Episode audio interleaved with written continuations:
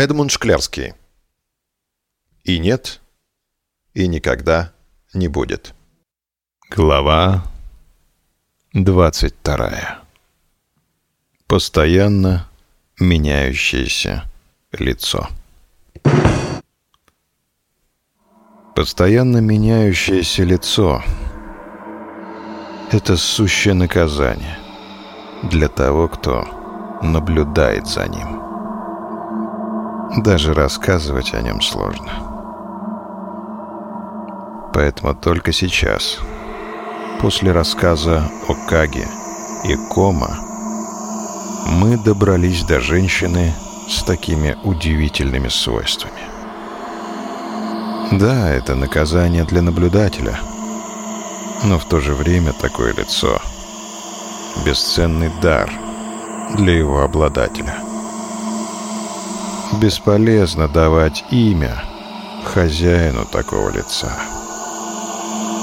Оно будет скользить по нему, лишь изредка высвечивая расплывающиеся черты.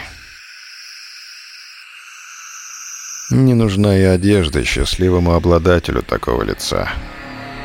Ведь по морщинке на безымянном пальце мы отличаем нашего знакомого от чужого нам человека.